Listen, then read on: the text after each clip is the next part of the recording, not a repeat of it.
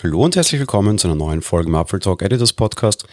Ja, ich habe ja letzte Woche oder vorletzte Woche schon angesagt gehabt, wenn iPad OS, beziehungsweise damals ging ich halt noch von iOS 13 aus, keinen Maus-Support mitbringt, dann wird man mich so laut schreien hören, dass man selbst in Bremen noch hört, auch wenn ich in kein Mikrofon schreie quasi, sondern einfach so. Nach der Keynote am Montag gab es dann die ersten Hinweise. Während der Keynote selbst gab es keinerlei Erwähnungen des, des Maus-Modus quasi. Nach der Keynote, wie dann die ersten Betas installiert war, gab es dann spät in der Nacht die ersten Hinweise. Spät in der Nacht sage ich jetzt absichtlich, da es Apple uns diesmal nicht wirklich leicht gemacht hat, diese Betas zu installieren. Es gibt diesmal auch für Entwickler kein Over-the-Air-Update. Die aktuelle Beta ist ohne ist nur für Entwickler verfügbar, sondern man muss da diesmal den Weg über iTunes gehen, was ein bisschen blöd ist, wenn man schon auf Catalina abgedatet hat, dann geht es in den Finder, braucht da allerdings auch schon das neue Xcode und muss diese ganzen IPSWs, diese Wiederherstellungsimages runterladen. Darum war am Montag dann alles sehr spät, weil sehr viele bis tief in die Nacht hierzulande und auch in den USA tief in den Tag hineingesessen sind, um sich das anzusehen. Schnell gab es aber die ersten Tweets, dass es eben sehr wohl eine Art Maus-Support gibt. Diese ist in den Bedienungshilfen zu finden. Anfangs dachte man, das ginge nur über Kabel, das heißt USB-C auf USB 3 und dann den entsprechenden die entsprechende Maus angesteckt, beziehungsweise halt äh, auch meinetwegen mit einer USB-C-Maus. Da gibt es auch sehr wenig Auswahl in diese Richtung. Satechi hat da gerade frisch eine ins Angebot aufgenommen. Vielleicht wussten die ein bisschen früher etwas, weil sonst wäre das ja eher eher komisch, warum man sowas bringen sollte, weil wirklich großen Anwendungsfall gab es bis zum iPad, da meiner Meinung nach keinen großartigen.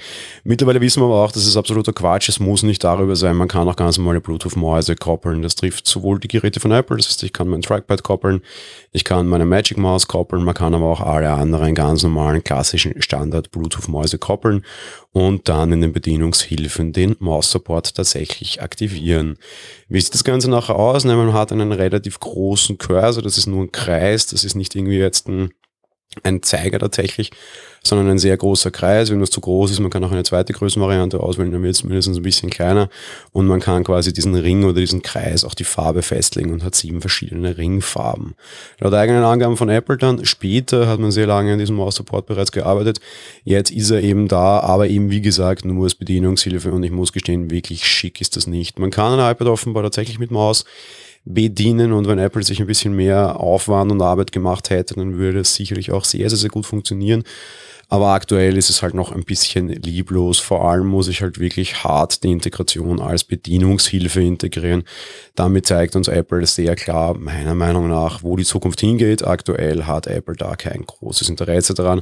Obwohl das meiner Meinung nach sehr wohl ein Feature ist, das durchaus von der Community beziehungsweise auch sehr häufig von Pros gefordert wird. Ich fordere das ja auch immer wieder und habe gerade letzte Woche dann sehr häufig da Diskussionen geführt. Auf der einen Seite mal vielen, vielen Dank an all die Hörer und Leser. Mich haben über 300 Nachrichten erreicht mit Tweets und Kopien und Links auf den Hinweis, dass es dieses Feature gibt und mit vielen Leuten habe ich dann tatsächlich auch diskutiert.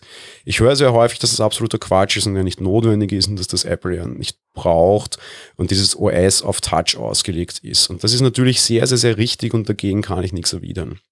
Wogegen ich aber sehr wohl was erwidern kann, ist das, wozu uns Apple zwingt und das, was Apple auf der einen Seite argumentiert, auf der anderen Seite aber nicht einhält.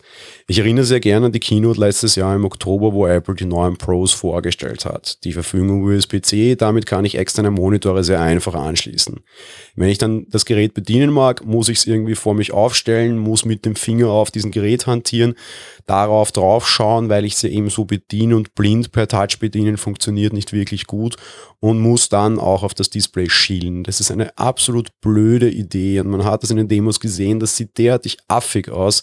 Das funktioniert so einfach nicht und so kann das nicht der Bildschirmsupport sein, den sich Apple vorstellt. Wenn ich es unter Anführungsstrichen gedockt an dem Monitor verwende, brauche ich eine Tastatur. Das habe ich schon und das funktioniert auch sehr gut und wurde mit iPadOS auch besser. Ich brauche meiner Meinung nach aber auch einen Mauszeiger.